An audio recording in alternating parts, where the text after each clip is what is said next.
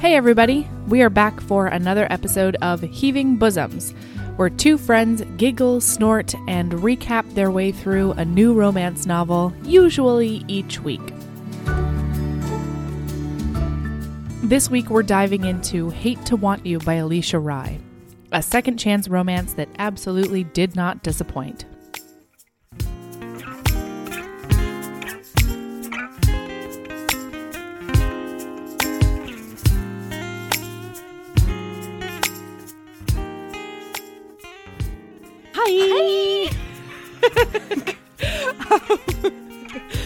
Oh man. So, Aaron, Hey Mel. guess what happened to me this week? Um, did you punch more holes in your skin? No, no, no. Same amount of holes. Yeah. At least not intentionally. I do have this cut on my middle finger that is the biggest bitch.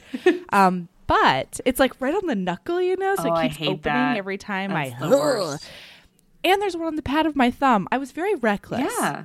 in the past like seven days. Not and and it doesn't happen to me very often. So I, I Did don't know. you sew something? Did you get in a fight with some sort of origami monster? See, like paper cuts. I didn't. But origami monster sounds hellacious and also adorable. well, that's why you would get tiny cuts on your hands. Yeah, absolutely, man. I like how you got made that like dark and yet still crafty and cute. Uh huh.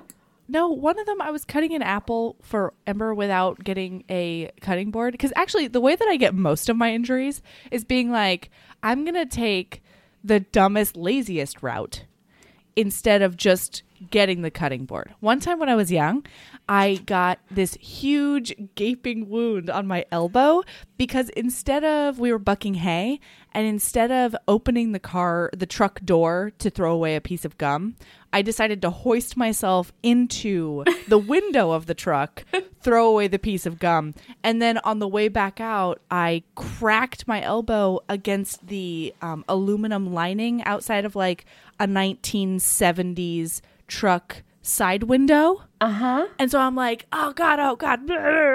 My stepdad was like, you okay? And I was like, yeah. He was like, you bleeding? And I was like, no, I'm just stupid.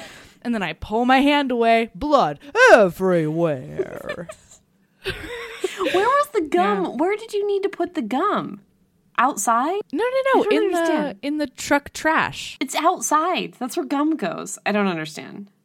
Gum isn't littering. It'll end up at the bottom of my shoe when I go feed the goats. I'm not into that. Was this a heavily trafficked area of the farm? Yeah, bro. Oh, okay, all right, okay. I'm imagining you out like in the middle of like a hayfield somewhere. May have been a, no. We were we were now we were done bucking hay. Sorry, Uh-huh. we were putting the hay into the barns. oh, you said you were. So I thought you were like out. You know what? Yeah, yeah, yeah. We had Why been. are we telling this also, story? What is the It may have been a rapper. oh, the point is that I do stupid shit instead of just opening doors. Like, what about hoisting your teenage self into uh, the window of a truck is easier than opening the door? I don't know. Melody brain. I can totally see it. I can see it. All right, good. I mean, that's why we're friends. Yeah, I get that.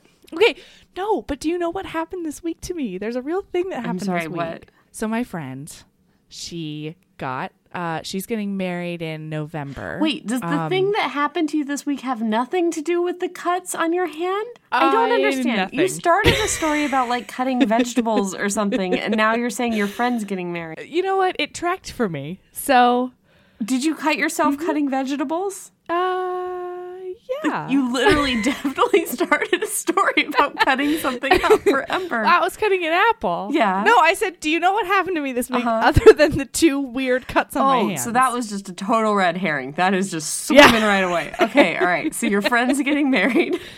yeah. This Yeah. Every time we get we turn on our phones and you say and we say, "What are we going to talk about for banter?" and you say, "I've got it." You never have it. It's always just like slipping through your fingers like sand or water. I don't know what what's the thing that goes through the fingers. This is why we don't write books. We just read them. Right. Yeah, that's exactly why. But anyway, Yeah. yeah. wow. Okay, yes, your friend tracking, getting married. I'm on track now. What's up? Yes. Okay. So I've only ever known her as a couple with her fiance. And um, we actually, I'm sort of spirit animals with her fiance, and she's spirit animals with Michael. And yet we all get along really well. So it's really fun. Anyway, um, she got her dress this week. But more than that, I started looking into getting ordained. Oh. 'cause they asked me to be the officiant at their wedding. Oh my gosh. You know I'm ordained, right? Yeah, no. Yeah, I'm ordained. I forget why I got ordained. I don't know. But let me tell you about my church, the Church of Animal Spiritualism. Oh. It's a great church to get ordained from. It costs $20 cool. even, yeah. and I've Yep. never heard from them again. And that's what you want out of an internet or ordination, ordainment, ordinary. That's absolutely what I want. And you're still.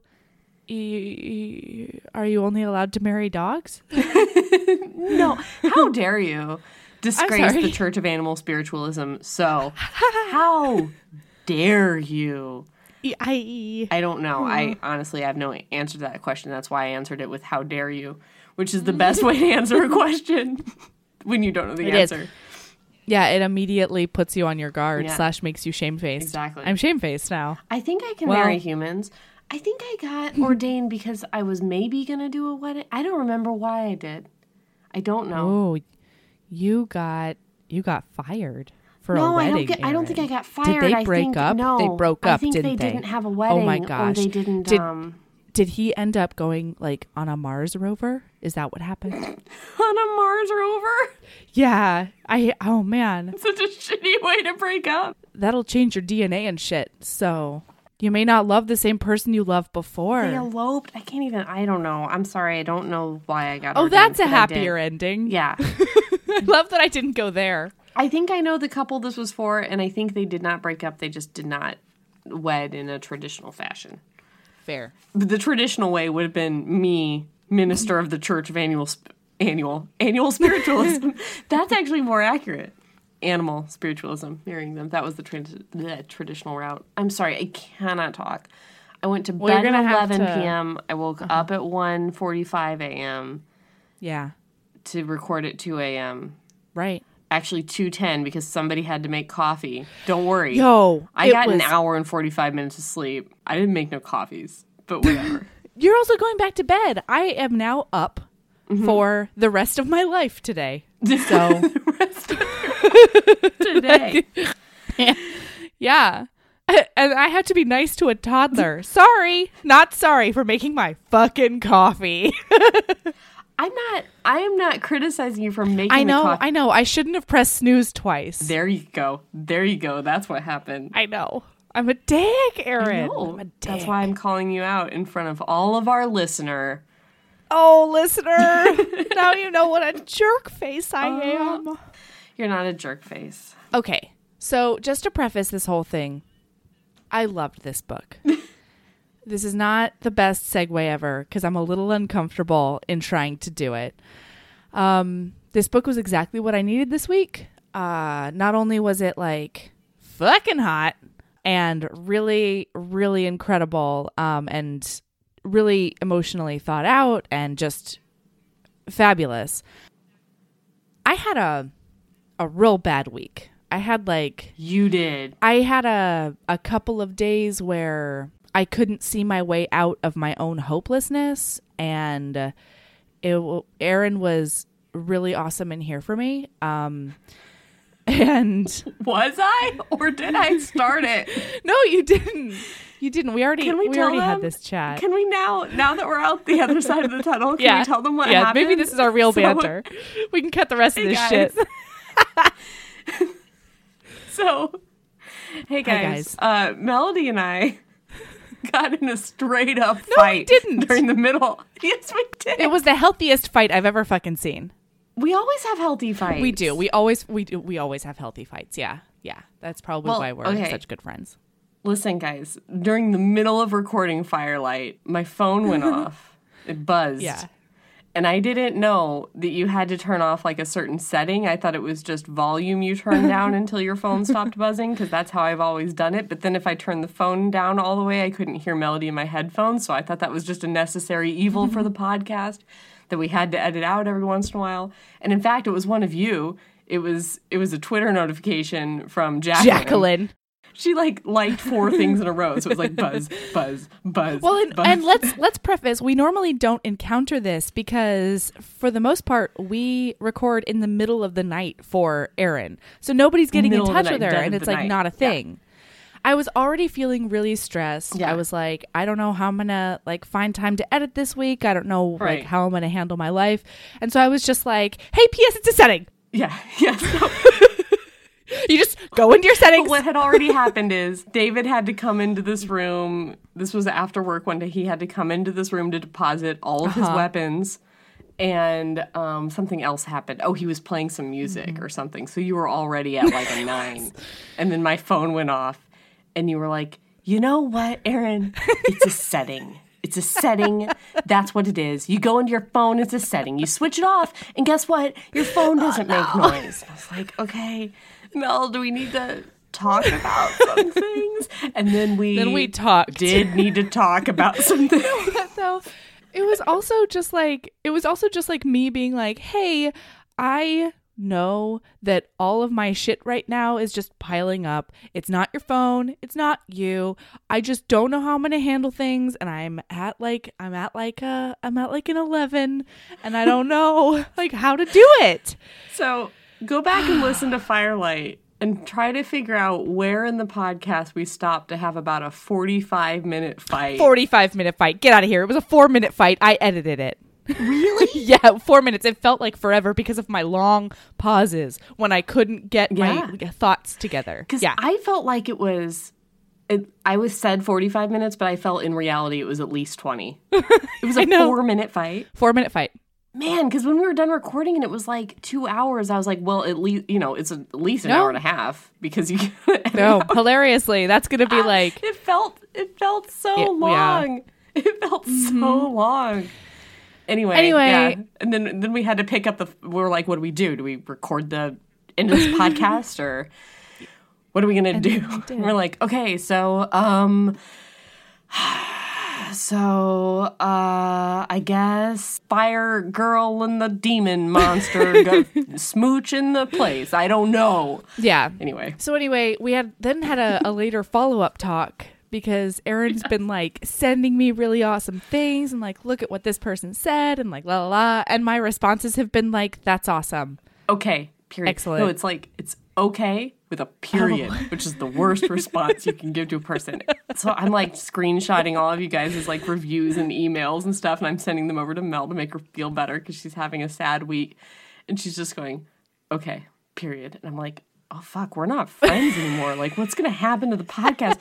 What's gonna?" I'm like, one of two things is happening: either Melanie and I are no longer friends or she's just kind of sad this week. But I was certain it was the first one, as I am, because I'm a narcissist. Yeah. And I was just like, I have caused this.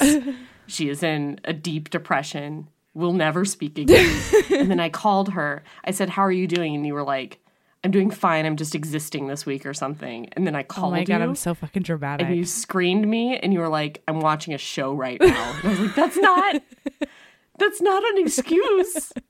Shows pause. I couldn't- friends I don't. know I couldn't do it. I I couldn't I know you couldn't it. do it. I know. And, I know. um, I know that. Yeah, so then we we had a chat a little bit later and she was like, "I was certain that I did this to you." And I was like, "No, it's not it's not you at all. I I'm having a hard time looking at Ember and remembering like how I can I can look at him and I can intellectually know how awesome and and wonderful and how much I love him and how much his snuggles like give me life. But even if I'm laughing at something he's doing or something, I I just sort of want to cry. And I um I'm in touch with a, a few therapists to like get back on the horn. I let that slip for way too long. Um but this book was pretty much everything I needed cuz Livvy the um the heroine has some depressive issues that she like talks herself through throughout it and I I did a tweet about it, but every single time Livvy like did a coping mechanism and told herself that she deserves compassion, I was just like, I deserve compassion. I'm like not. um So hopefully I'll get a handle on things uh, soon. and until then, Oh we're going to do a comedy podcast about our favorite romance novels. Sorry guys.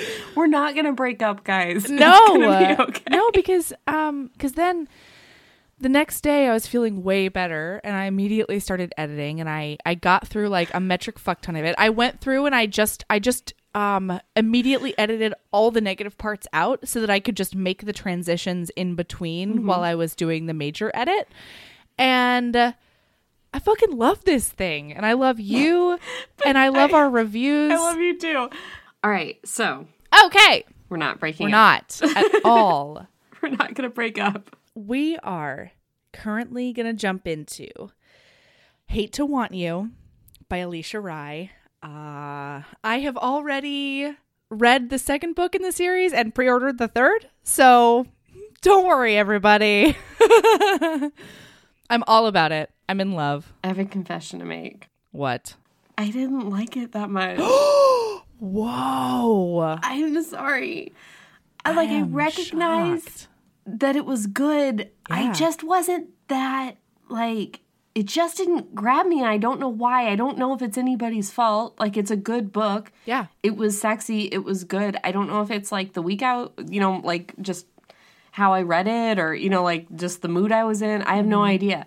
But it just, and what I think it is, I was talking to my hairdresser about this. Today. Yeah. but like, I think what it was is there wasn't a lot of like action in it. There was a lot of like feelings, but not a lot of like doing it was over the course of like a lot of ebbs and flows of feelings and relationships of things that mm-hmm. happened in the past. Yeah. But nothing was really happening now, you know? Yeah. I think that was part of it. I think the other part of it is that they weren't funny. And it's not like they tried to be super funny and then they weren't. It just it's just wasn't like a funny book. It was more of a like emotional book. And these mm-hmm. characters well fleshed out, well written, good and they have a little bit of banter, but not like that like snippety, snappity, like there were no like there were zero hijinks in this book. No hijinks at all. and I'm a sucker for that. Yeah, totally. So I don't know. I, I there were a couple of things that I really liked. Like in the first scene, he goes to visit her at a tattoo parlor, and um, she's like, "You can't stay unless you tattoo me." And he's like, "All right, fine," and like calls her bluff. But then and she's like, "Shut the front door, Nicholas, behind you on your way out." And I was like, "Oh, that's a really cute turn of phrase because most people use that as like, shut the fuck up." Oh, there were things I liked. Don't get me Yeah, wrong. yeah, like yeah. I liked a lot of things in this book. I just I don't think I liked it as much as you. It didn't speak sure. to your soul like it did to me this week. Yeah, Yeah, It didn't, absolutely. it didn't crawl inside my soul, and I, it it makes me. I'm reluctant to say that because I feel like a lot of our listeners, this book really crawled inside their soul. Like we got a lot of a lot of requests for this one. So Yeah. And I mean, but that's fine because don't worry, I'm here to represent them. okay, so we've got Livvy, Livvy Kane, and Nicholas Chandler. All right, so we open up. Nicholas is in the the parking lot of a tattoo parlor, and he is lurking. He's like trying to figure out whether or not he's going to go inside, and it's in his hometown because he heard a rumor that his uh like lost love like ex-girlfriend I guess like ex girlfriend, but like kind of like. but that's not it doesn't do it Yeah, it doesn't Well, do it. anyway, she's back in town. This woman who in has a very complicated relationship with is now back in and town. he can. she's been away for 10 years she's been all over the country for ten years. He can see her through the window, and she's wearing like leather pants and like a red leather like corset situation and she's like putting up her hair and flipping around and like taking it down and he's into it oh man and then all of a sudden he gets a text that's just like, "Are you gonna like come inside, or are you just gonna keep like lurking out there and know. staring at me?" It's it's great. Yeah, Great goes- opener. She goes because if you're gonna wanna, if you want a tattoo, you're gonna have to come inside. And and I love what I think. One of the things I loved about this whole thing is just like you can watch them be like, "This is bad for me." As I take my keys out of my car, I shouldn't do Uh-huh. this. As I walk up the steps, what the fuck am I doing? As I open the door, like Yeah, they It's have really great good. Mm-hmm. like inner monologue thoughts in italics the whole time. Yeah. um, it's not first person from their perspectives; it's third person from their perspectives. But there's a lot of first person thinking in italics, which is nice. Yeah. And so uh, he likens her to his addiction to sugar. And uh, that is something I can completely uh, identify with. Although I just give in to my addiction to sugar. He apparently does Yeah. not. And she, so she's like tattooed. She's got tattoos all over. She's got this new vine tattoo from when the last time they saw each other. And he's never actually seen all of her tattoos because they always, um, they always fuck in the dark. So here's this thing. So they broke up ten years ago. Yeah. He broke up with her. She left town, is all over the place now, like basically living out of her car slash hotel rooms, just like wherever she's at. And she texts him every year on her birthday coordinates of where she's at. And he, who's super rich, he flies to wherever she's at and they just like bang it out in a dark hotel room, do not say a thing. And the deal is one night, once a year, nobody has to know. And you have to be single. Yeah. And they have Yeah. to be single. So that's what's been going on for the last 10 years, except for last year, she didn't text him on her birthday. And now she's just shown up in town like she's moved back to town. Yeah. And he's like, I don't think I can handle my life if you're in this close proximity. So I need to figure out whether she's staying or if she's visiting.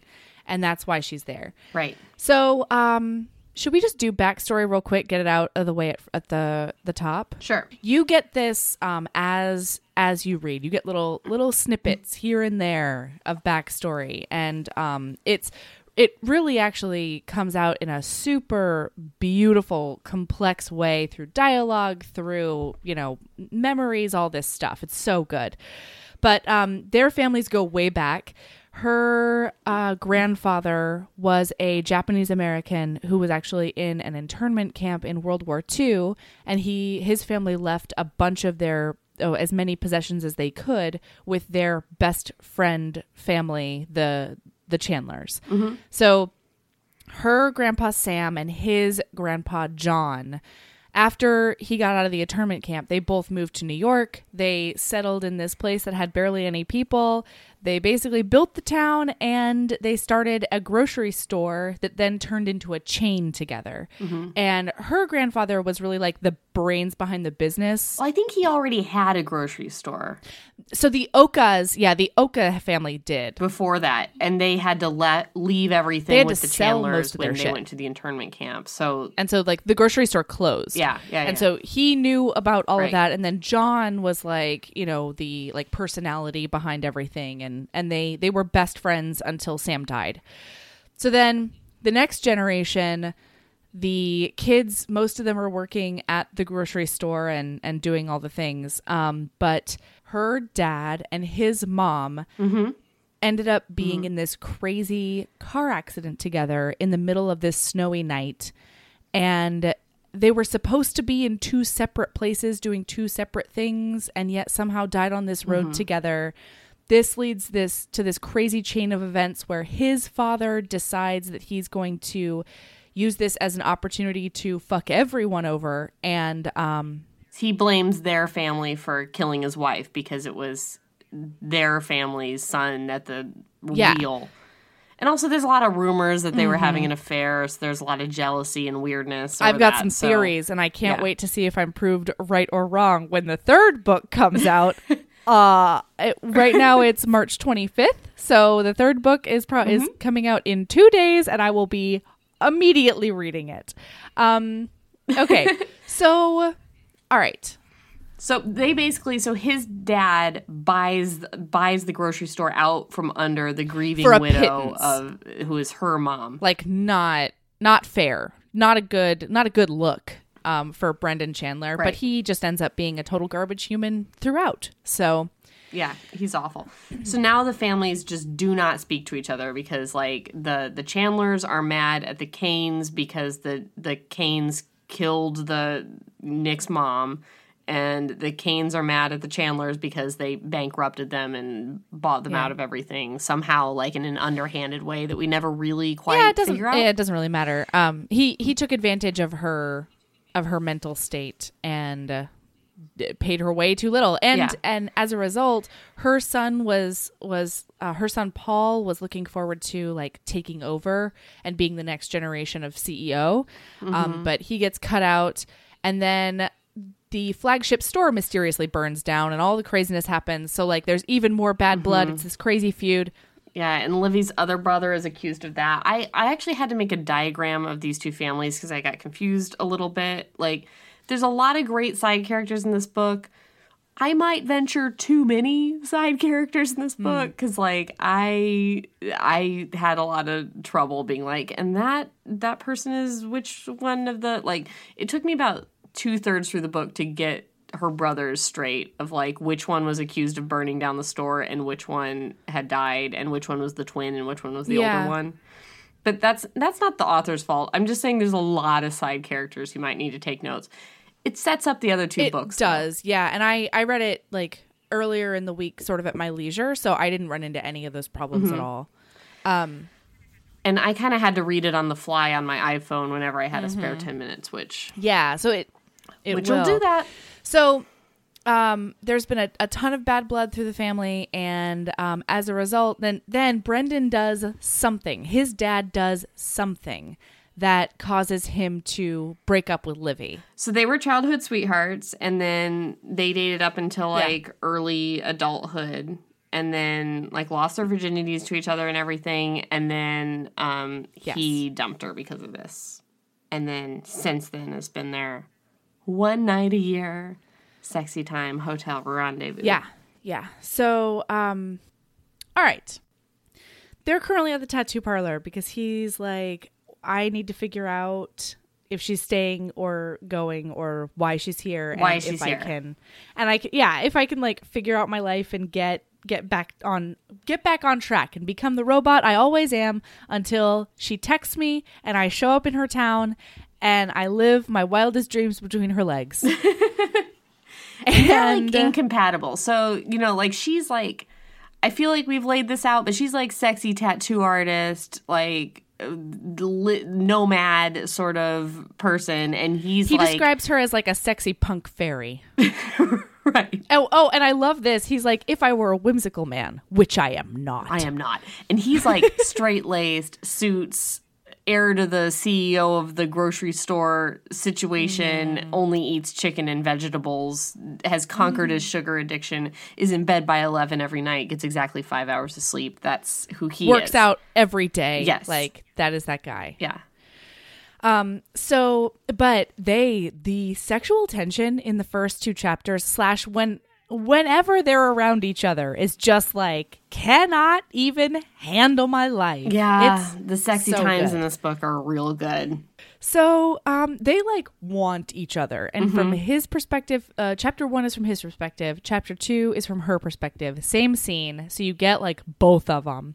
He's just like, I never care what she's wearing. She always wears the most outlandish outfits. I never care what she's wearing because no matter what it is, I just want to rip it off of her. Um, hey, Aaron, Oh. can I ask you a question?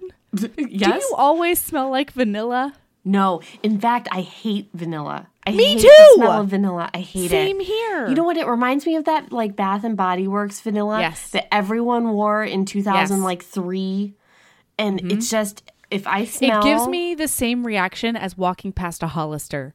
I will go out of my way. I will hold my breath the 10 feet before and after I pass a Hollister. I Mm-hmm. have the same reaction to most vanilla scents. I would rather the person next to me on an airplane be cloaked in like Chanel number 5 or like one of Mm. those like red door or whatever. You know like those like Yeah, old lady yeah, perfumes yeah. that just make you gag a cloud of it. I would Mm. rather that than a single spritz of vanilla like Bed Bath and Beyond. Yeah, after reading romance novels, though, I'm like, maybe I need to just start bathing in Oh vanilla. Is that what makes ladies sexy? We really will break up if you start 'Cause I'll wearing vanilla. Because like I cannot, I can't deal with it. Did I tell you what happened to me Hmm. at Ulta two weeks ago? No, tell me everything. Oh my god! I went into Ulta on my lunch hour to get Yeah. a makeup item, and I was standing next to. So the makeup item that I needed was next to like a display of all of those little uh, roller balls uh perfumes you know Oh. what i'm talking about like the Yeah. little like flute with a roller ball on the end of it Yeah. so there was like a large tower of those Mm-hmm. and so I asked one of the ladies that works at Ulta, and I'm sorry, listener, if you work at Ulta, but I feel like the worst people in the world work at Ulta. Do you feel like this? I Do you have I've never been in there? one. Oh gosh, it's just I don't know. It's just like a big makeup store, and it's just it's chaos in there all the time. It's always just like like level ten chaos going on, bedlam. And so I'm like, hey, do you guys have the thing that is the makeup thing that I want? I'm on my lunch hour and I'm in a big hurry and I'm in combat uniform, okay? Oh yeah. And so she's like, "Oh yeah, yeah," and she like starts rummaging in the back of the the thing, the thing, and she knocks over this whole perfume thing like onto me. All of these things go onto the floor, explode. Every perfume in Ulta all over me, like soaks into my, and I'm wearing like leather suede boots, oh soaks into my leather suede boots, all over my pants, like just every smell they have oh, is just seeped into the fibers of my uniform. And I was like, oh my God, oh my God, oh my God. And she's like, oh wow, there's glass everywhere. And I was like, yeah. And she's like, could you just like stand here and like divert people Oh, no. around? And I was like, yeah, but like also I like really am on my lunch hour and like need to get back because I have an appointment at thirteen hundred. And she's like, okay, well I'll be right back with that broom, and she just doesn't for like. 20 minutes. I oh. realize my time frames are Oh. Yeah, off, so maybe it was four frames. minutes. I don't know. But like, I just stood there for so long, just like dripping in perfumes while people were like, What happened? What's going on? Can I go here? Oh I'm like, I don't work here. Like, I'm in a combat uniform. Like, I'm not an Ulta employee. It was awful. So you went back to your your platoon smelling like a rainbow unicorn of frenzy. My platoon. I don't know, man. Oh, you're so sweet. but no, yeah, and well, my boots are never gonna smell not like No. that. So I'm always like, and every perfume together is not a great smell. it's not. But I would rather smell like that than smell like vanilla. all of those end. things are on there, and the moral of the story is all you can smell is vanilla because that's I included. feel like I feel like romance novel heroines smell like vanilla, jasmine, Uh huh. often jasmine. Yeah, I, I like that a bit two. more. And like the men always smell like cinnamon, a lot of cinnamon, Uh huh. a lot of bourbon, Oh yeah, lots of bourbon. a lot of like wood fire cedar stuff Mm-hmm. like that. Yeah. A little bit of earthiness up in Yeah. there. Although, mm-hmm. you know I- what? I haven't seen the word musk in a romance novel in a while, and I can't say I'm sad about it. Oh no, no wait, you are a liar because oh, we just Oh, read one that had muskiness. in did it. I? Oh, did I? man, I'm- oh, no. You, are you going to gonna do search your Kindle? Yeah, are. yeah. You keep you keep on. Okay. talking, I, I honestly I just read Musk and I was like, Ooh. I know. I don't remember what book it was. okay, so sorry. We have to get back on track. All right. Yeah, you keep going. I'll search for uh, Musk. So they super want each other. Um, she she knows that he doesn't want to want her and that he hates himself for it. And meanwhile, she hates that she can't control his feel her feelings for him. And he mentions her tattoo sleeve. He goes to like raise his arm but doesn't quite touch her, and everybody is tense. yeah. And um and she said that she got it a few months ago, and this is in her inner monologue. She does not share him with, share it with him. Um, and it says because a clinging vine, the color of her eyes, served as a good reminder of what she didn't ever want to be. Oh, heart. I just can't even. Um, okay, so and the scene where she talks about all of her tattoos finally is like one of the most gorgeous things I've ever seen. But I'm skipping ahead of scene myself. of the book. Yeah, sorry everybody. Okay, so we find out that they always have sex with the lights off, um, partially because she doesn't want him to see all of her tattoos because they're so meaningful to her, and um, she's back in town because her mom broke her hip and she's helping out at least as best she can we find out later that her mom is like distant and kind of a dick um, and they can't stop thinking about fucking while she draws this uh, this punk uh, this this topless fairy on his arm. Because she's like Right. if we're gonna talk you have to get a tattoo. And he calls her bluff. And she's like okay well i'm not doing that. So she just draws on him with sharpie and he looks like relaxed and relieved at, hi- at her touch he just sort of closes his eyes and sits back and he's just like in his happy place at the moment Can we talk about though, like when she's like, "Listen, you have to get a tattoo," and he's like, "Fine," and he like loosens his tie. oh girl and she like loses her shit. She's like, mm-hmm. I can't watch him loosen his tie. I can't do that. And I understand. i understand Loosening a tie completely. is yeah. And then he un he undoes his tie, unties his tie, and then he rolls it folds around the his- tie. Around his hand, and she's like, "Ah." and then she he unbuttons the his, his cuffs and rolls up that like I was I was there for that Oh, that little part. completely. And meanwhile, she's like, "That's one of the most erotic things I've ever seen." Partially because that's one of the only things I see during our interludes Right. together once a year. He This is how in, it always starts. Yep. Uh huh. May I? Would can oh we talk yes, about please. musks Let- real let's fast? talk about musks. so, the the time where I cringed was in Firelight because there was when he went and saw the redheaded uh, uh, werewolf. There was the tangy musk of sex in the air. Oh yeah, He just had sex with that prostitute, and I was like, ooh. but the Duchess deal did. Ashbury did have a musk, Oh, and um, uh, where is it? Beard Science did mention Elon Musk, which I'm gonna count. different. Anyway, all right. all right, we're we're back on track. All right. Well, I stand fairy, corrected. A topless fairy I am tattoo. super glad that you did that that deep dive just now. I'm all about it. Okay, Elon Musk. you're counting it.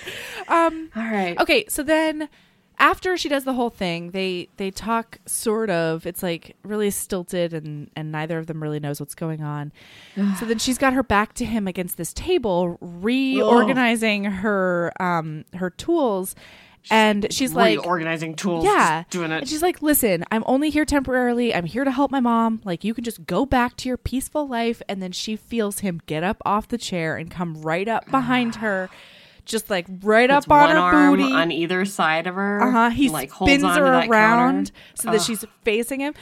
And he's like, You think I can have any peace while you're in town? Like, I can never stop thinking about you, all the shit. Ugh. And so she gives him this half truth where she's like, Oh, oh, and then he goes, he goes, You never you didn't text me this year. And Mm-hmm. Yeah, he's he's real salty about that one. I don't fucking blame him. They they had No, I don't either. Mm-hmm. a standing agreement, and it was a nice one.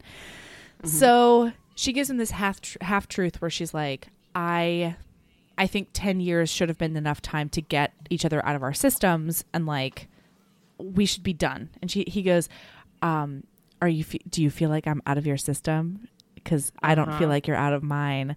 And then he's like entranced by her. He's touching her hip. And then she touches him, and like the trance is broken. And he's like, wow. Like he jumps back and he's like, we can't do this. You can't do this. Why am I here? What's happening?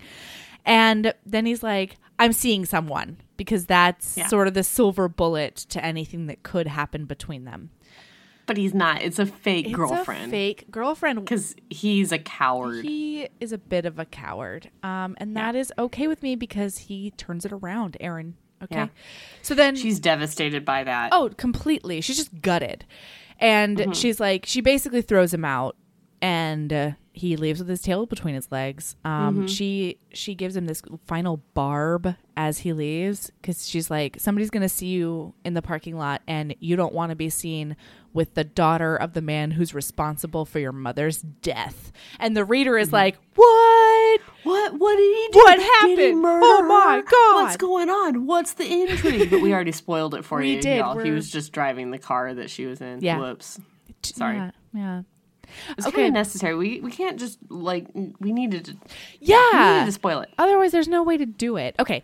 Yeah. So, and I'm hoping everybody reads the book anyway, or has already read the book. This was such a, a requested episode mm-hmm. that I feel like a, a metric fuck ton of people are coming into this having already read the book. So it's okay. All right. Yeah. So Nicholas is in a meeting with his grandfather, his dad, and his sister, and he cannot stop feeling terrible about making up this imaginary girlfriend because he actually saw hurt in her in her eyes for the first time in like years, and uh, he doesn't know what to do with himself. We find out that he's of course been with other people, but he always it's never been anything serious, and he always manages to be single for her birthday. Right. Right. And um, after the meeting, um, so his dad and grandpa don't get along at all. Yeah. Yeah. It's it's because his dad is like a total monster. That's why his dad and his grandfather don't get along. Yeah. I can't imagine anyone getting along with this man. Uh-uh. He's horrible. He's horrifying. Yeah. yeah. So after the meeting, um, Eve, his little sister, is like, I guess trying to win like brownie points slash protect the family because she tells everybody that Livvy's home. Well, she tells her mm-hmm. brother and her dad. And her dad immediately throws her out and is like, then looks at Nick and he's like, You can't see her. We have to get rid of her. Let's get her fired. Let's ruin her life unless she Yeah. skips town because that's his go to to. get her fired Yeah. from the tattoo parlor. Yeah. Okay. Like what? Who even cares, man? Yeah. She's the daughter of the guy who was driving the car that killed your wife. Like that is not He's that big of a worst. deal. She's got a part-time job at a tattoo parlor. Like just let her live, man. Right. Like just let her be. I know. Anyway, I know. just- and what like a terrible man. and like stop acting like you're you're so maniacal and Mm-hmm. and like such a cr- like a mastermind. Brendan, get over yourself. Mm-hmm. Yeah. Yeah. And so then Nicholas, being the dutiful son that he is, deletes the text that she sent him because um, that way he won't have her number. But then he thinks to himself, "It's always saved in the cloud." it's in the cloud. he can't. He can't delete her okay, forever. it'll be in the cloud. She's doing the same thing. Meanwhile, yeah. she's deleting the text. well, no, too. she's obsessing over the texts. Yeah, Right. But she also eventually deletes it, right? And she's like, it's okay. I remember his number. His number hasn't changed in the last 10 years, even though mine changes all the time. completely completely Yeah. So then livvy's at home with her super distant mom and aunt miley. Okay so also quick family background on livvy because it spoke to my soul. See, I just, it's so complicated. All right. spoke to my soul. First of all i don't think that um japanese internment camps get enough remembrance in general. So the fact that this romance novel includes it is just incredible. But um her so her mom is japanese and then her dad is, her dad's family is hawaiian. And so there were there was it was very subtle but um in this one and the next one there's a lot of callbacks to like you know hawaiian names and hawaiian culture that really made me happy because i miss i miss home. And uh, that's fine. So and then her oldest brother paul who was set to take over the um the grocery store empire and had been really really bitter throughout his whole life because he didn't get to do that like it was stolen from him um, he married her best friend but then last year he died in a hiking accident and that's one of the reasons that livvy ended up not texting I'm sorry. I'm sorry. Aaron Can I tell you that I read this book so piecemeal that I didn't catch how Paul died? And I thought, oh aaron know, I'm why do sorry. you keep doing this I'm sorry, guys. and I thought it was a big mystery the whole time. And I thought, I thought we were at the end and I was like, No. are we not going to find out how Paul died? And like we got to the end, and I was like, okay, I guess we got to wait for the other books to figure out how Paul died. I'm sorry. I'm the worst reader in the history of time. I don't know how we're holding down this podcast. I don't know why people are still listening. And by people, I mean person. Hey, listener. oh hope you're still my out there. god hi listener Anyway, we love you and we appreciate so you because happy of to these know that he died in a hiking accident. Like that was a big reveal for me just now. Yeah, bruh. Don't worry. If you read book Mm-hmm. two, you'll find out all about it because um, book two includes his widow. Ah, She's the best. So, um, all right. So Paul is dead.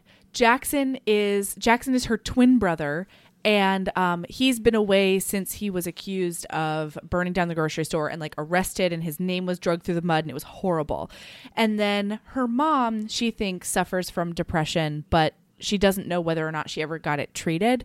And now she's just been like her mom has been stewing in this this guilt of having her children away for the past 10 years. And it's like she's not she's not very forthcoming in her uh emotional displays let's, let's That's a- say. yeah, so understatement.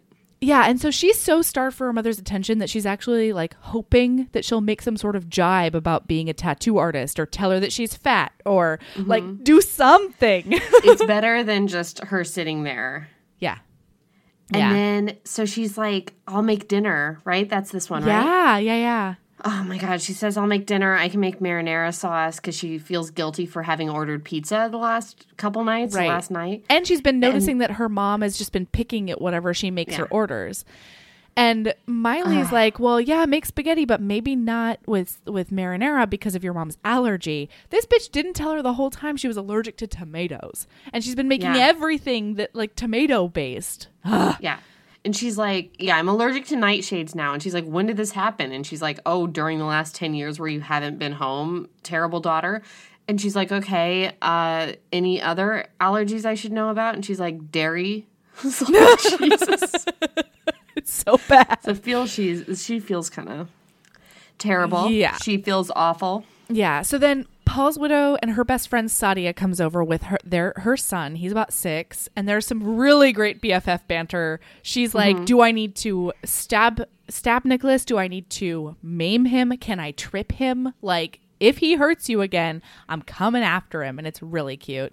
Um, but then Miley is like, "Well, Sadia is going to bartend at the bar tonight. You should go with her and get out of the house." And mm-hmm. Livvy's like, you know what? That sounds healthier than rereading the text I sent to Nicholas over and over again Right. and obsessing. and the last line in the chapter was, is she was going to be healthy even if it killed her.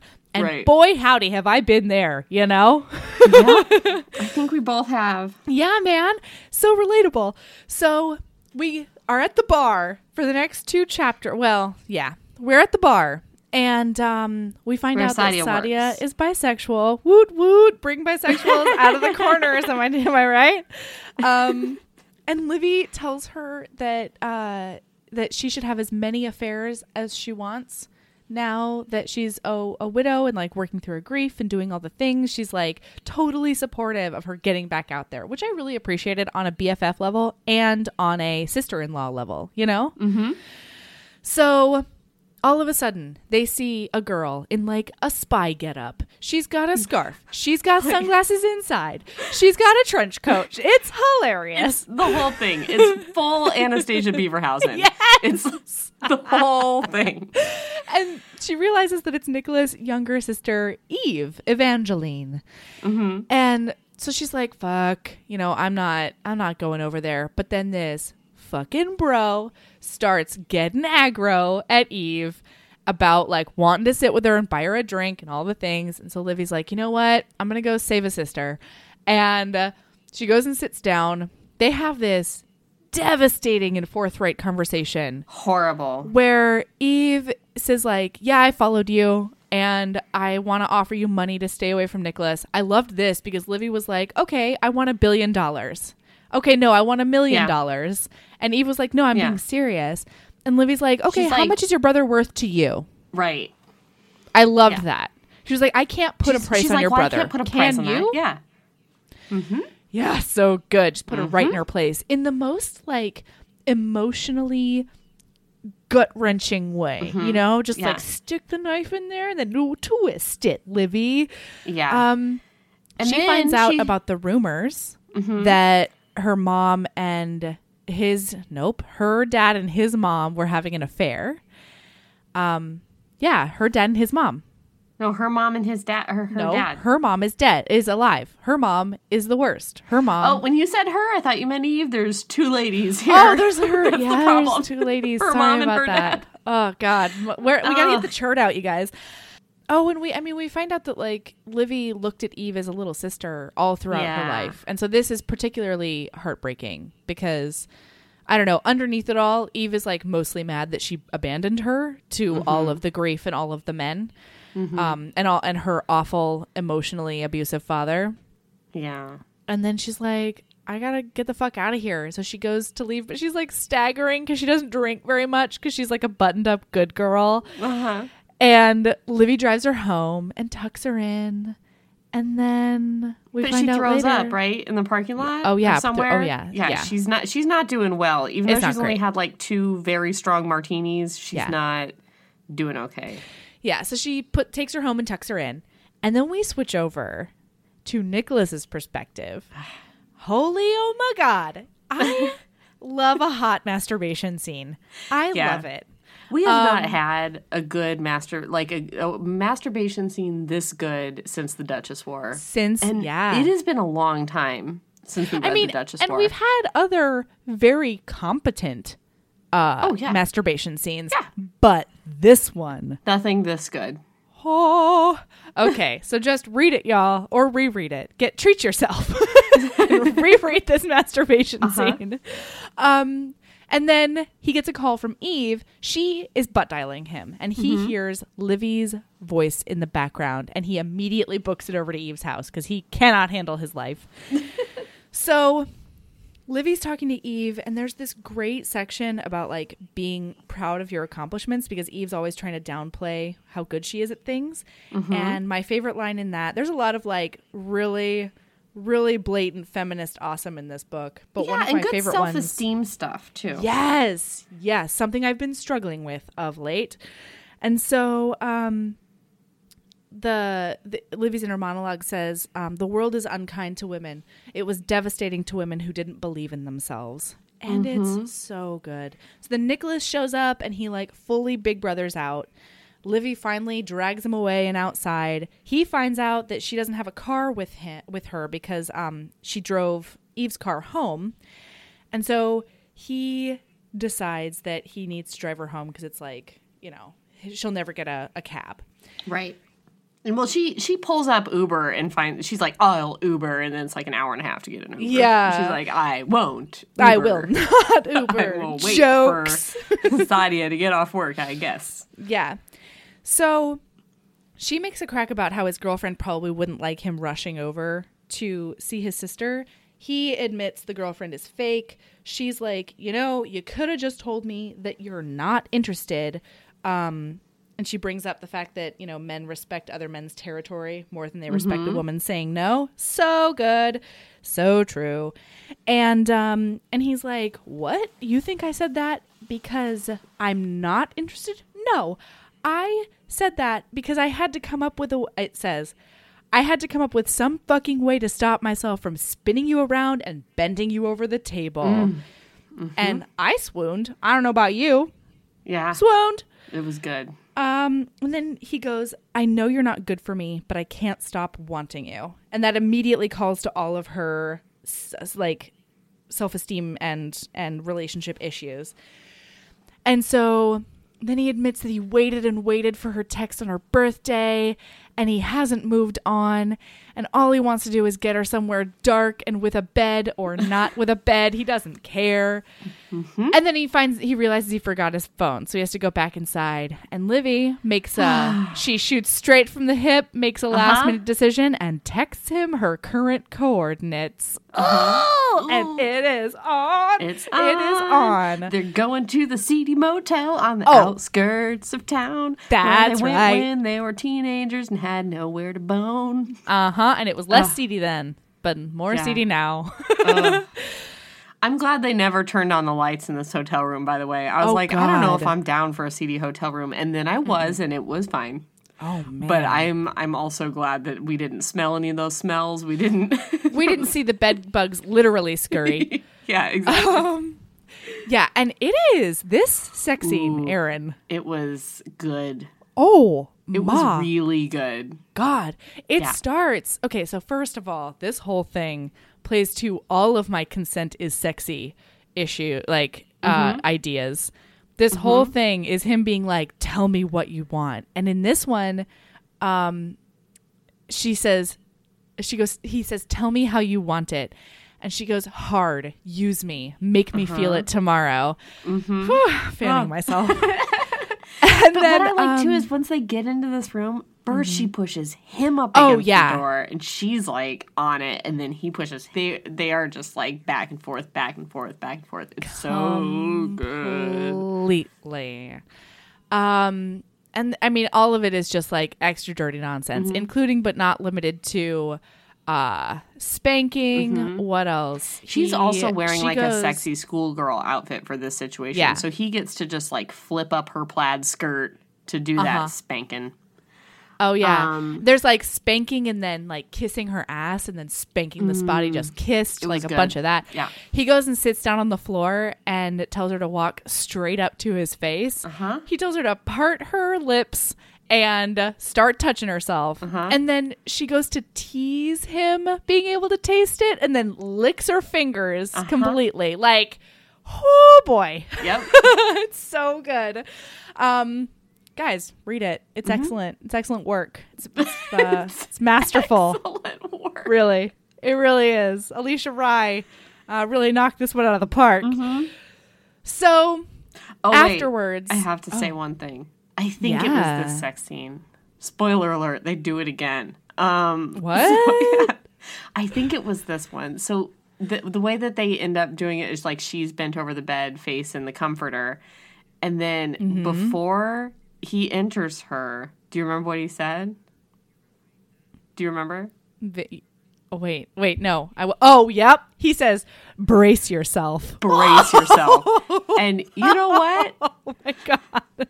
I every part of me that like every part of my soul that I lost when I read Fifty Shades Freed and Christian Grey said, "Feel it, baby," Uh huh. and showed his penis to his wife and said, "You like?" I got. Did you come back alive? Yeah, I got that part of my soul back when this sexy, sexy man said, "Brace yourself." Oh my Uh-huh. god. yeah, no, this this book is positively rejuvenative, Yeah, if that's a word. is. It's rejuvenating. That's was- a better. Honestly, when Christian Grey said "Feel it, baby," there was a part of me that died, and that part of me is is alive again. It's so nice to see you again. Thank you. yeah. Feel it, baby. Yeah. Oh God, don't. No, brace yourself. Brace yourself. brace yourself, HBs. so then it switches to Livvy's perspective during like the penetrative sex, and this is really great because it you get a lot of like emotional stuff as well as super hot dirty sex too and it's just a really nice way to layer things together um and then afterwards he sort of flips Mm-hmm. um he gets up takes off the condom goes straight into the bathroom like no word mm-hmm. like even more abrupt than it normally is and so Right. she just calls a cab and leaves and texts him like i mm-hmm. got a ride by can't even and like Oh no, Oh, man, no! the- but she the says three bubbles. Yeah, she says I got a ride, and then he there's like the typing bubbles, Yeah. and her heart catches in her chest because she thinks he's he's say never something. he's never texted her back Yeah, he's he never just sort of her shows back. up and then the bubbles go away. I think oh. we've all been there. oh god and then she just types you, and then they're not now. And so she mm-hmm. just and then she just him, types bye. bye, and that bye haunts him for weeks. it haunted me for pages so um five days later nicholas is visiting his grandfather they're talking about company shit they're talking about um you know There's, old there's a whole company thing that's going on. There's a company crisis that's happening. yeah it's not. we, i don't care um and then he his grandfather opens up you find out more about the backstory here and um you also like he feels really guilty because he promised sam that he'd take care of his family and he has not done that and so he asks um nicholas if he can set up a meeting with livvy and then eve is there and she catches him outside and she's like, Listen, I did a stupid thing. I offered her money. I feel terrible. I behaved badly. It was so, like, I want to apologize. Eve is right. Uh, yeah. And he's horrified.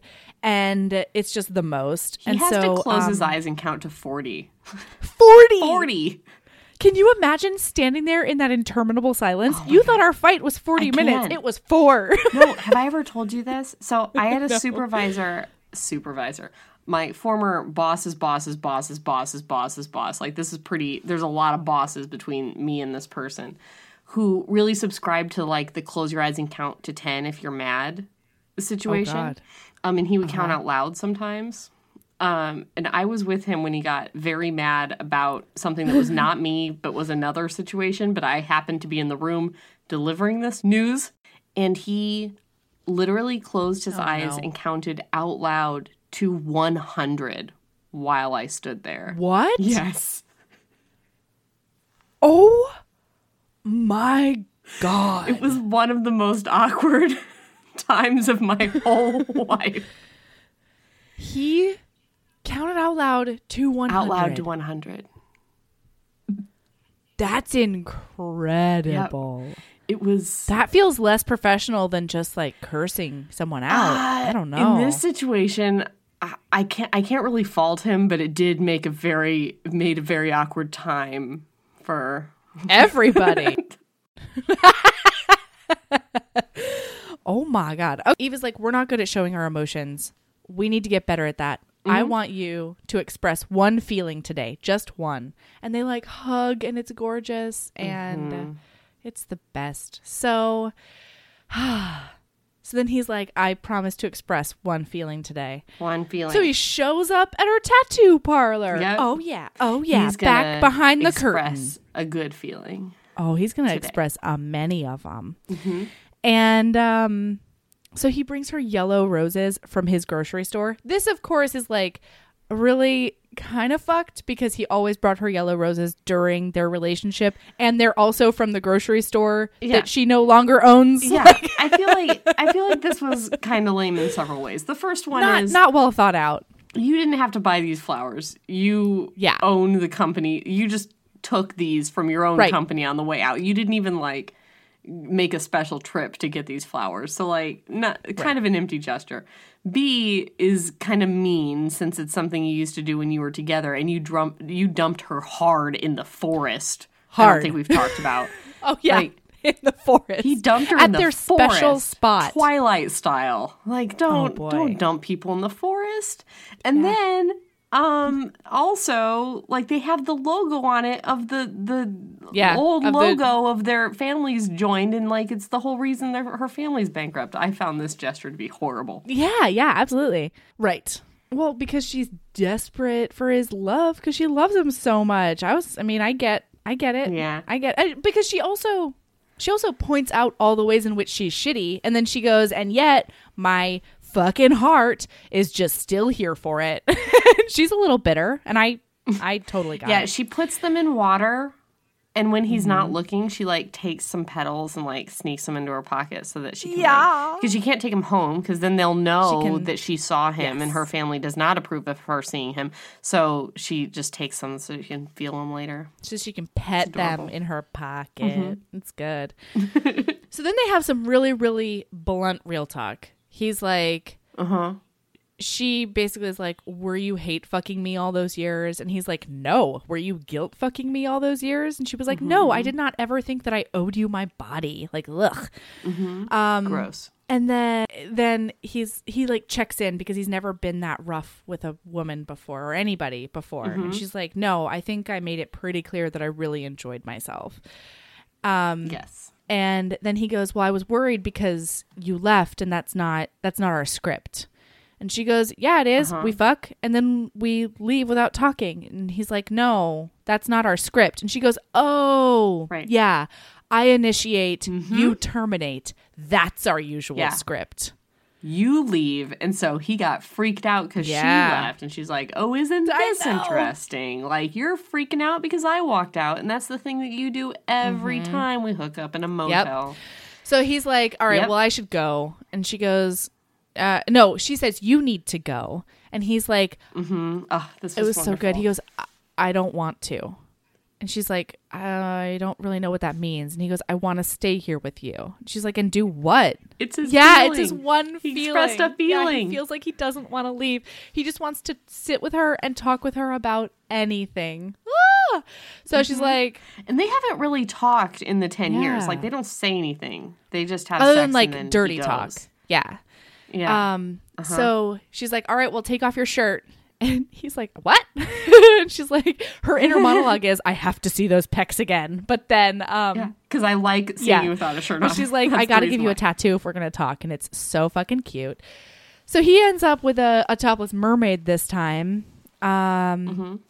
They, uh, she finds out that his grandfather was not part of the takeover at all. She finds out that he wants to talk to her.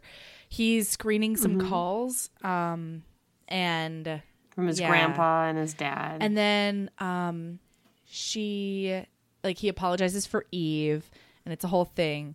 But then um she try- finds out that Nicholas also tried to stop the takeover from happening. And then he looks at her with like this molten, warm look and vulnerable. vulnerable. just this like just this like puppy dog open honest Yep. Hasn't looked at Mm. her like that in a decade. And so she just pounces once again. It's amazing. Yep. She pounces. He pulls her up onto her um, lap. I bet you didn't notice this. His There lap. is his lap. Thank you. I bet you didn't notice this, but there's a there's a a weird um, content. why don't you think i noticed it because i didn't notice how her brother That's died exactly why. Yeah. all right Um, so what what was it there's a there's like a what are those um the for movies there's like content control people or whatever continuity control people there's a continuity Mm-hmm. Sure. issue in this scene at first she's wearing Oh. a skirt and he easily like grabs her ass with her thong and then all of a sudden she's Uh-huh. wearing pleather pants that's Yeah. true i remember that because there's a whole thing about like the Yeah. thong because he he's it's like he got a easy handful of Uh-huh. ass because of that i forgot Yeah. that. good job I mean, Melody. it made me really good sad. job Good Melody. job, Melody. Good job, Melody. Best melody ever. Uh, that's how I talk to my toddler, everyone. Oh boy. Okay. so, regardless, this scene is super hot and vulnerable and amazing. She wants to go down on him. He's like, I don't let people do that. And she's like, since when? And his his inner monologue is like, since you. But then he's like, a long time. Mm-hmm. And because he doesn't want to feel like he's out of control. Two in a row man What? Cletus. Oh, yeah. Cletus and then this guy, like two Yeah. in a row. Totally. Blowjobs. Totally. Oh, I guess not two in a row because Firelight was in between. That guy was probably fine with blowjobs on his weird, Totally fine uh, with it. White yep. demon. Lick my popsicle. Yeah. But, So- but definitely Cletus and this guy have the same Yeah. hang up. Um, well, and and especially for like when he's um, going to her hotel room, he was like, "I was giving up so much control. I had no control over whether the uh, whether I was going to show up." And I also couldn't stop myself from leaving and going back to my awful, like ridiculous life. So I I couldn't give up that as well. And so then she, first of all, there's so much like there's so much like, hey, can I try it? Like, and if you don't like it, then we can stop. Mm-hmm. And then she's Yeah. like, you know what? Why don't I give you some control back? Pull my hair and control the motions. Mm-hmm. And uh, mm-hmm. super hot BJ for everybody. She starts touching herself during it. That like throws him over that's the, edge. He starts thinking like, so he's like really going Oh, yeah. hard on her face right now and pulling her hair pretty hard. And he's like, his inner monologue is like, oh, maybe this is like a little too rough for like a face right now. And then he looks down and she's like totally Uh-huh. masturbating. And he's like, oh no, I guess We're she's cool. good. Okay, all right. It's so good. good.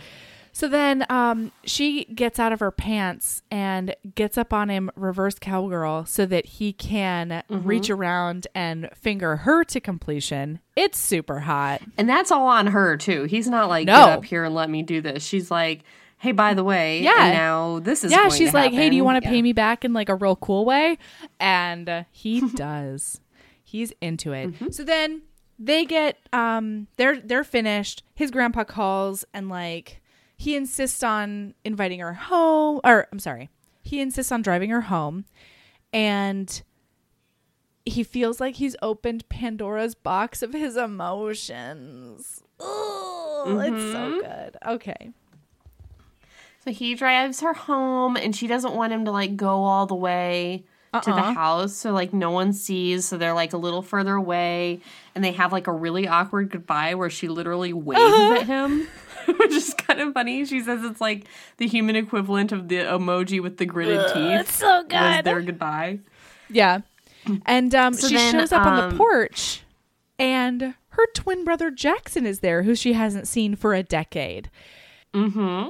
They have this really great talk. We find out that the her depression after Nicholas broke up with her was like so severe that Jackson was alternately holding her and hiding all of the sharp objects and pills in the house because she said that Mm-hmm. she wanted to die. And the same thing happened when Paul died. Yeah, yeah. She lost her shit Yeah. again when not Paul not died. to the point of of um, suicidal ideation, but uh, close. She said it was never as bad as that first time, you know, because she wasn't seeing anybody Mm-hmm. Right. then either. At, by the time Paul died, she was like in therapy and and figuring her adult life out. So then Right. Jackson's whole point is you can't stay here. This place is bad for you. That fucker is bad for you. You you shouldn't be like Mm-hmm. this. And she goes to bed. Right? Yeah. Well, so she they talk a little bit about like how he hasn't been back. She wants him to come in and talk to her mom and aunt and he's like, "No, I'm not going in there. I don't have any interest in seeing them. I just want to see you." And she's like, well, "Where are you going?" And he's like, "New York." Like he won't tell her like what his job mm-hmm. is or what his deal is and he's like a little bit shady about everything. Um, and then when she goes inside, she finds out that her mom was listening to the Right. whole thing and that she's, well, her mom and her aunt were listening to the whole thing. And her mom is very upset and just like goes to bed and turns on like a late night show and is like on full volume and is really upset. And she like brings her some charcoals and some watercolors to like cheer her up because she used to be an artist and she's just like, she's very cold and it's very upsetting. But yeah, so that's how that one that night ends. So then, yeah, she texts Nick and says that she will meet John, and they set up a time for the next day, right? Yeah. yeah. So then God, I uh, fucking love Jackson. he breaks into Nick's house and sleeps Right. Mm-hmm. on the couch. It's so good. because why not? He breaks into Nick's house using because he guesses the security code immediately and Uh-huh. it's Livvy's birthday. Yeah. So good job, Nick. No security system whatsoever. Right. Great.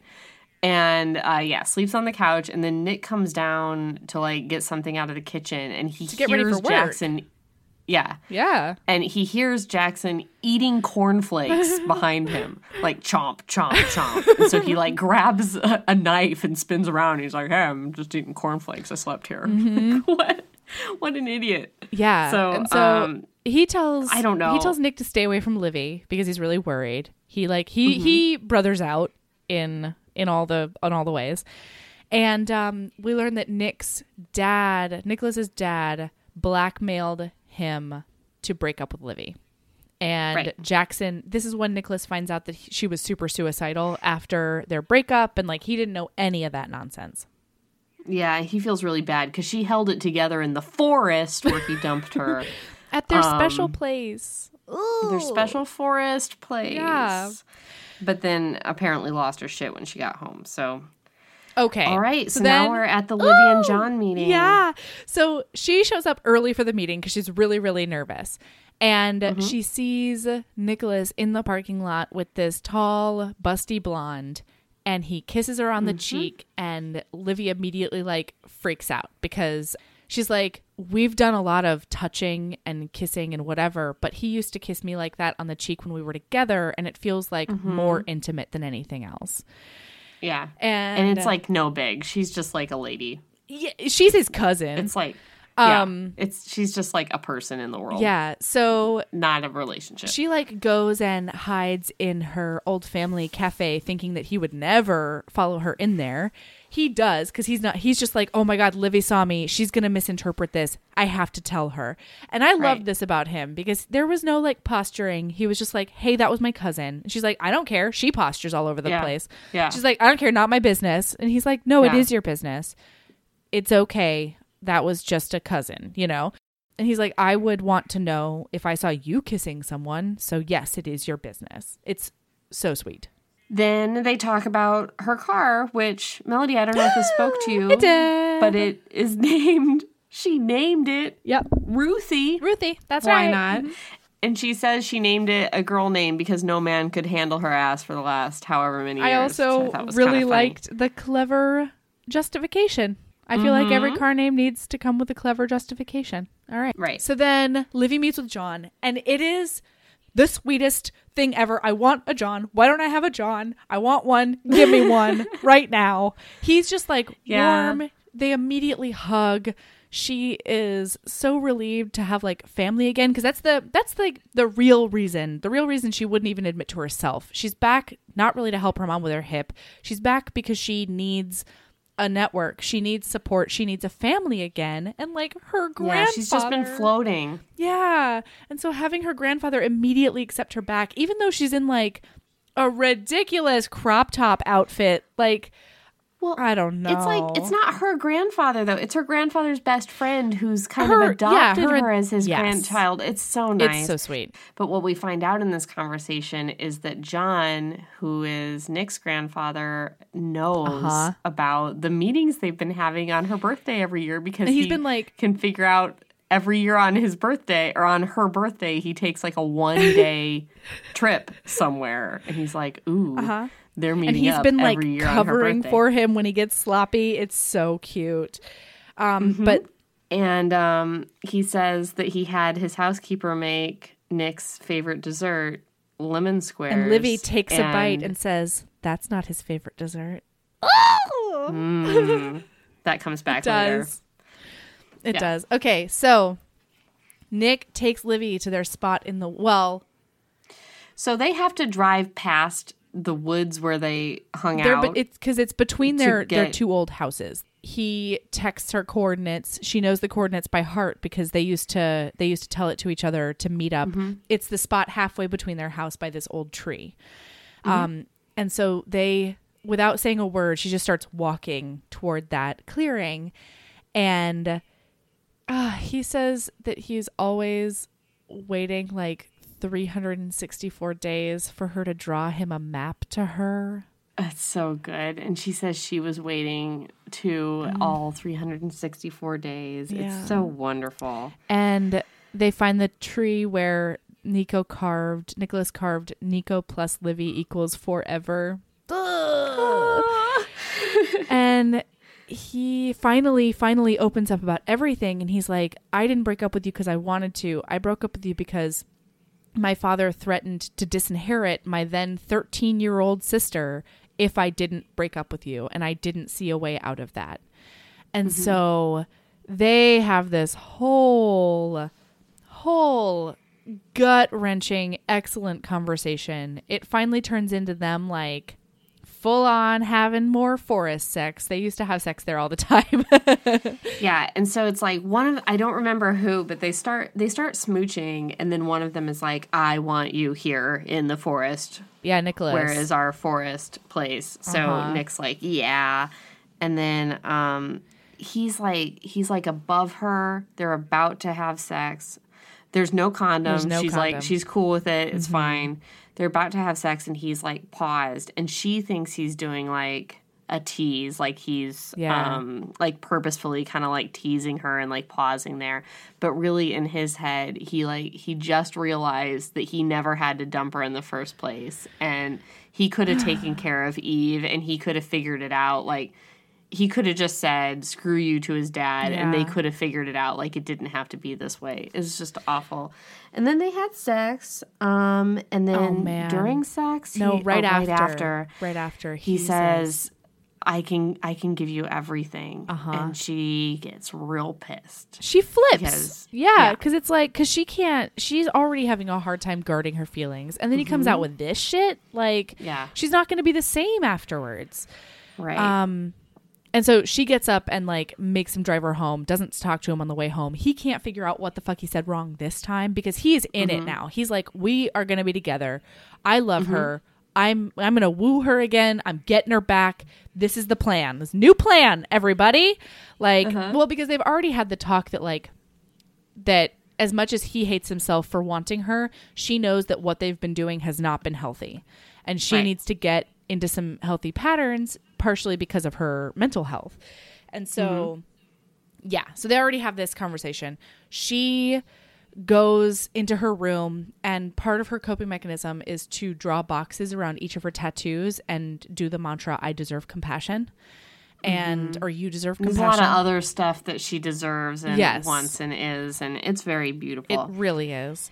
and then And when she finally calms down, he throws a rock at the window. No, he texts her and he's like, I would throw a rock at mm-hmm. a window, but I don't really know which one is yours. And also, I don't want to break anything. Mm-hmm. And so he's kind of like they have a phone conversation while she's mm-hmm. standing at the window looking at him below. And they kind of decide that while their patterns have not been healthy over the last 10 years, a healthy thing for both of them has been kind of talking to each other and spending time around each other to get closure and to talk out their feelings and not Yeah. just kind of bottle it up. So um, they decide that they're going to kind of hang out and do more talking. And she's like, but we can't talk without having sex. And he's like, okay, then we'll also have sex, but we'll do the talking. right, right. He's like, sex was never the problem. Like, that's not the unhealthy part of this. Right. It's all the rest of the bullshit that came along with it. And so then he, after they Right, it's the decide, he's like, yes. Um, oh, it's the silence. Uh-huh. He's like, take off your shirt. Yeah. He's like, so she's "Show me your standing there though." and he's like, So you wanna you wanna unbutton that shirt you got going on there? She's like, Nico. Uh-huh. so she unbuttons it and then she decides to go outside. Oh yeah. Uh-huh. and then he finger bangs her Oh my the god, house. wait, no, I'm sorry. We have to talk about What? the way that he finger bangs her because it is oh mm-hmm. I can't. Oh, yeah, It I'm is- sorry. Yes, we it do. is- I forgot. Mm-hmm. So he's got her Uh-huh. up against a trellis and he's like, You smell so good. And she's like, It's the flowers. and he's like, No, it's your vanilla ness. Gross. Whatever. It works for him. I'm cool with it. Yeah, fine. So um he has her up against the wall and he's like, All right, spread yourself for me. So, Mm-hmm. guys, she takes she takes two fingers and spreads her uh her vulva lips out and then he takes three fingers and taps her clitoris and she's like whoa and he's like do you like that kind of spanking too Mm-hmm. and she's like, yes, yes, yes, yes, yes, and yes. everybody was there for it oh my goodness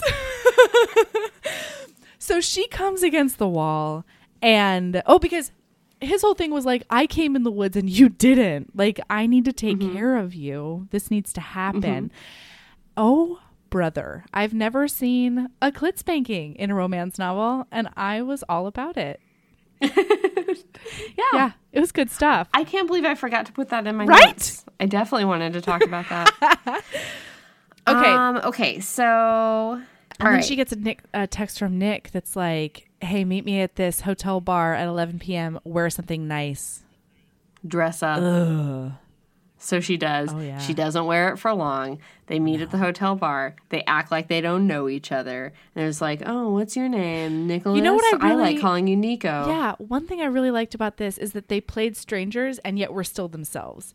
Most of the time when Mm-hmm. people play strangers, they like make up fanciful backstories, and I think this is so Yeah. much hotter. You know? Yeah, I agree.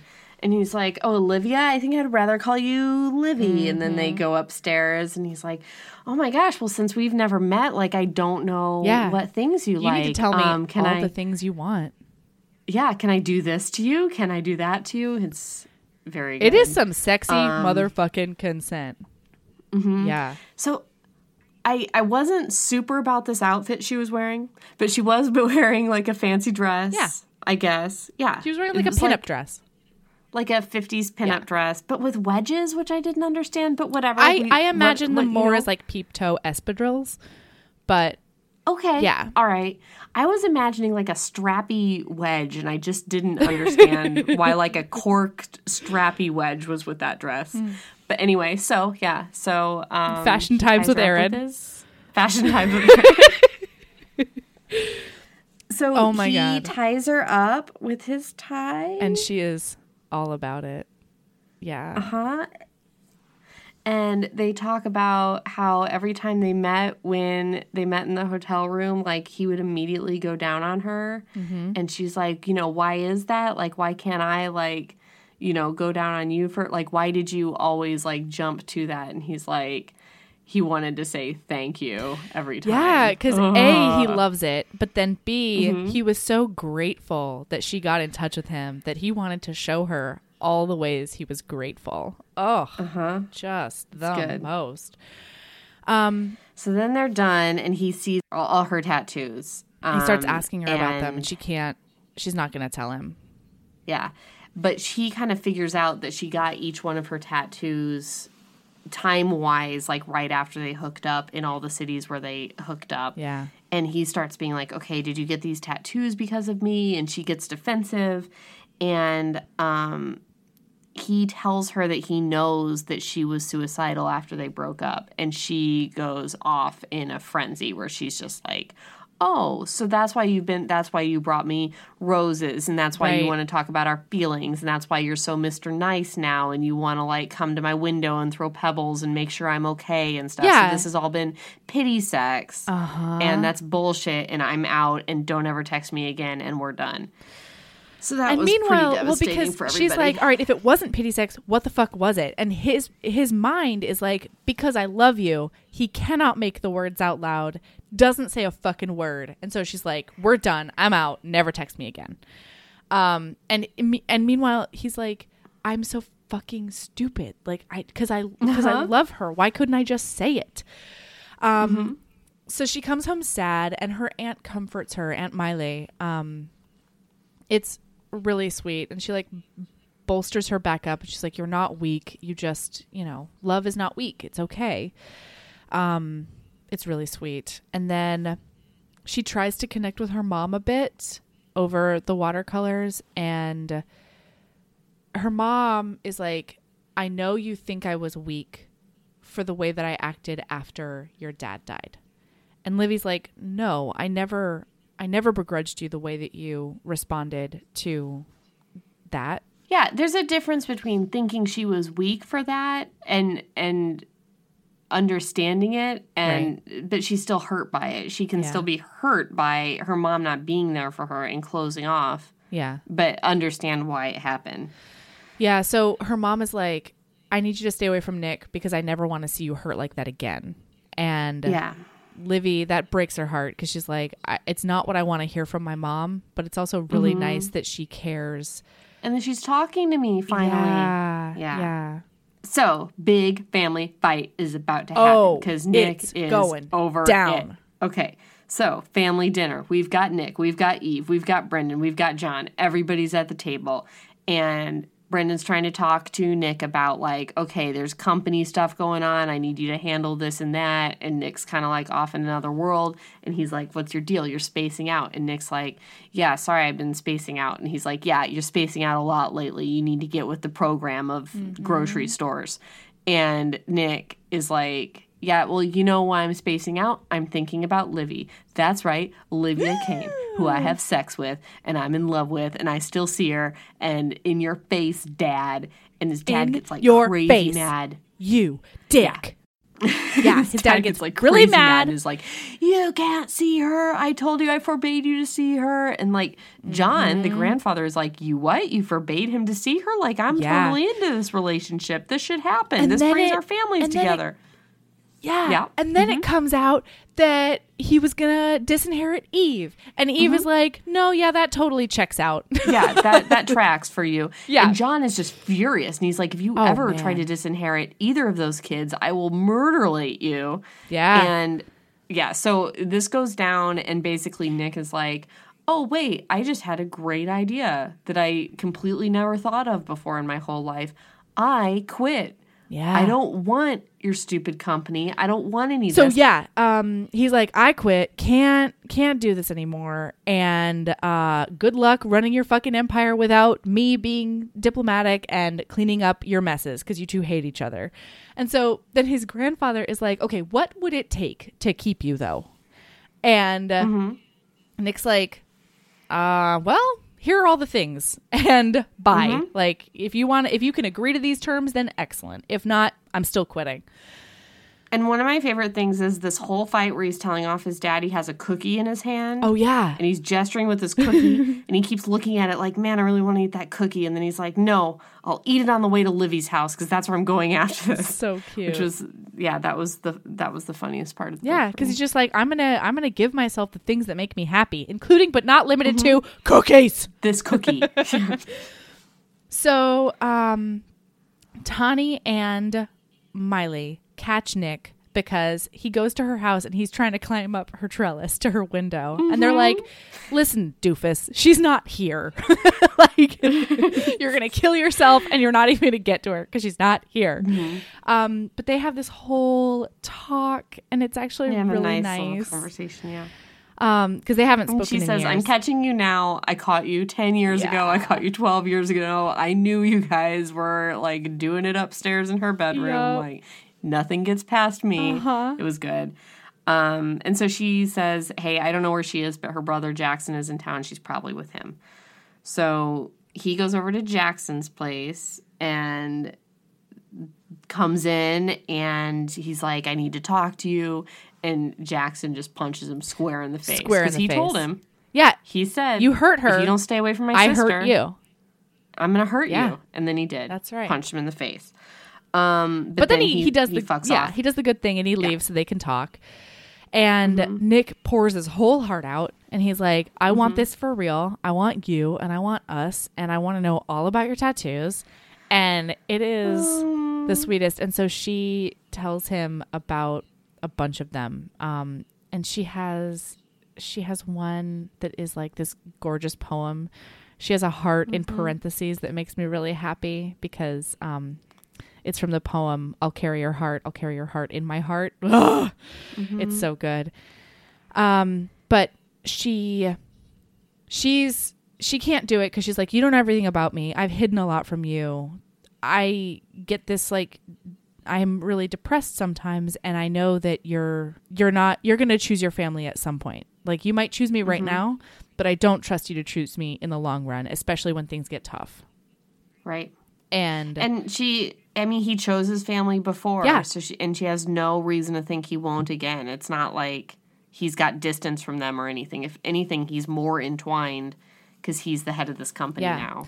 And so he respects her wishes and he leaves the room when she asks. But Yeah. yeah. But okay, so she cries herself to sleep. Mm-hmm. She wakes up to her mom and her aunt waking her up, and Sadia's on the phone, yeah. Waking her up, being like, "Okay, you gotta, you gotta get out here because the Chandler's grocery store is covered in this huge sign that says." Nico plus Livvy equals forever. And so they drive down there, and Eve is outside in a pantsuit looking sharp. Looking sharp. And she's got an envelope for Livvy, and mm-hmm. she hands it to her. Livvy goes inside, and she sees on the dessert area of the grocery store there's a cannoli, and it says something. What does it, It says say? Olivia's Something, cannoli. something. Yeah, Because it's his favorite um, dessert and she's always known that. And Uh-huh. it's the best. Yeah, so they give her a box of cannolis. She opens up the the envelope. It's got the coordinates of the special spot in the woods where he fucked her and he dumped her. Mm-hmm. That's right. And it says because their deal was one night, no one has to know for the last 10 years. It says, Livvy, all of your nights, and everyone can know. ah, we all swooned at his big romantic gesture. I just got chills. And then she goes out there in the forest. It clips to his, it switches to his point of Uh-huh. And another pretty funny moment. Yeah. He has been waiting out in the woods all day long in his underpants. Underwear. I don't know why he it's needed like to be fall. in his underpants. Well, because if he they're gonna talk, it's in New York State. yeah, if it's fall, I not a mean, good idea. if they're gonna talk, he needs to get a tattoo. And so he's like, I just wanted to make sure I was ready for you. And I think there's a little piece of him that also knew it would smooth the way if she could see his hot bod. maybe. Um. So yeah, They so have they this have a talk, talk. about how they're in love, and she draws a tattoo on his back, and it's a compass that matches the compass tattoo on her back, Mm-hmm. and the true north on the compass is the coordinates of the place. the place in the woods. And that's the tattoo that she has. And of course, N is on the top for North, but he asks if his can be changed to an L for Livvy. Because she's his true North. It is so good. It just spoke to all my things.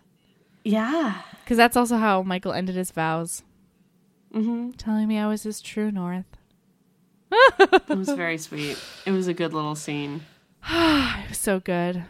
Oh man. So Wow, guys. Mm-hmm. I It's been a roller coaster ride. this book was exactly what I needed this week. Um, Yeah. Okay, Erin, do you have a lady love? Mm-hmm. Tell me. I don't remember what my lady love was, but right now it is um, sleep. If you get one hour of sleep, your whole equilibrium of your life is terrible, and you feel like you can't talk right It's your podcast. So it's a good idea to get more sleep, um, even if you have to read the last 200 pages of a book. Oh, The end. Get more sleep, everybody. yeah.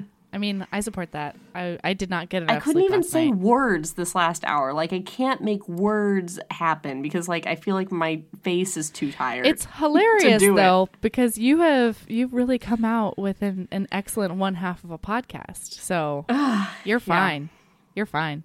All right. What's your lady love? Okay, my lady love. Um, after I read this book, I remembered a poem that a counselor in college gave to me. Um, she was like, probably, she's one of the best counselors I've ever seen, and we had a really great relationship. Um, but I'm just gonna read this poem because I needed to hear it, and Okay. I think there might be people out there who also need to hear it. Um, it's called Wild Geese by Mary Oliver. You do not have to be good. You do not have to walk on your knees for a hundred miles through the desert repenting. You only have to let the soft animal of your body love what it loves. Tell me about despair, yours, and I will tell you mine. Meanwhile, the world goes on. Meanwhile, the sun and the clear pebbles of the rain are moving across the landscapes, over the prairies and the deep trees, the mountains and the rivers. Meanwhile, the wild geese, high in the clean blue air, are heading home again. Whoever you are, no matter how lonely, the world offers itself to your imagination, calls to you like the wild geese, harsh and exciting, over and over again, announcing your place in the family of things.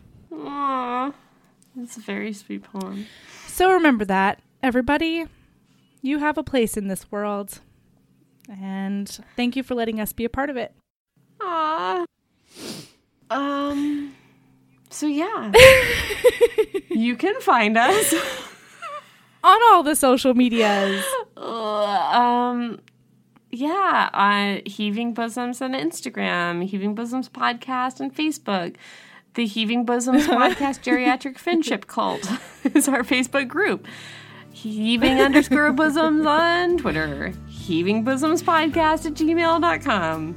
If you guys ask us for another platform, we won't be doing it. There's too much.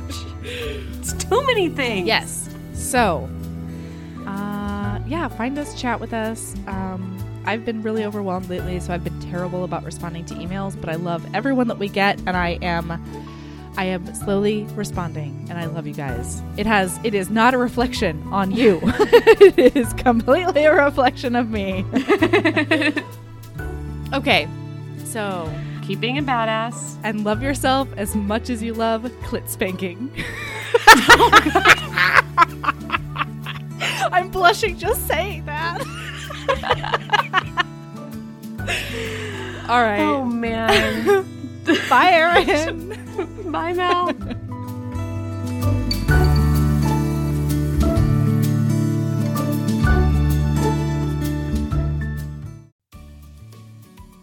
Hey, you. Yes, listener, you. Are you loving the show? If so, please leave a rating and review in your podcast app. The 90 seconds you take to say something nice not only helps new people find the show, but it makes me super smile over at HBHQ. Also, I've had a few people ask, and the answer is yes. We are still doing the five star bribe. If you leave us a review with five stars, then we'll do whatever book you want. We're real, real deep into the list though, so it might be a while. Ah! Lilas! Okay, back to the show.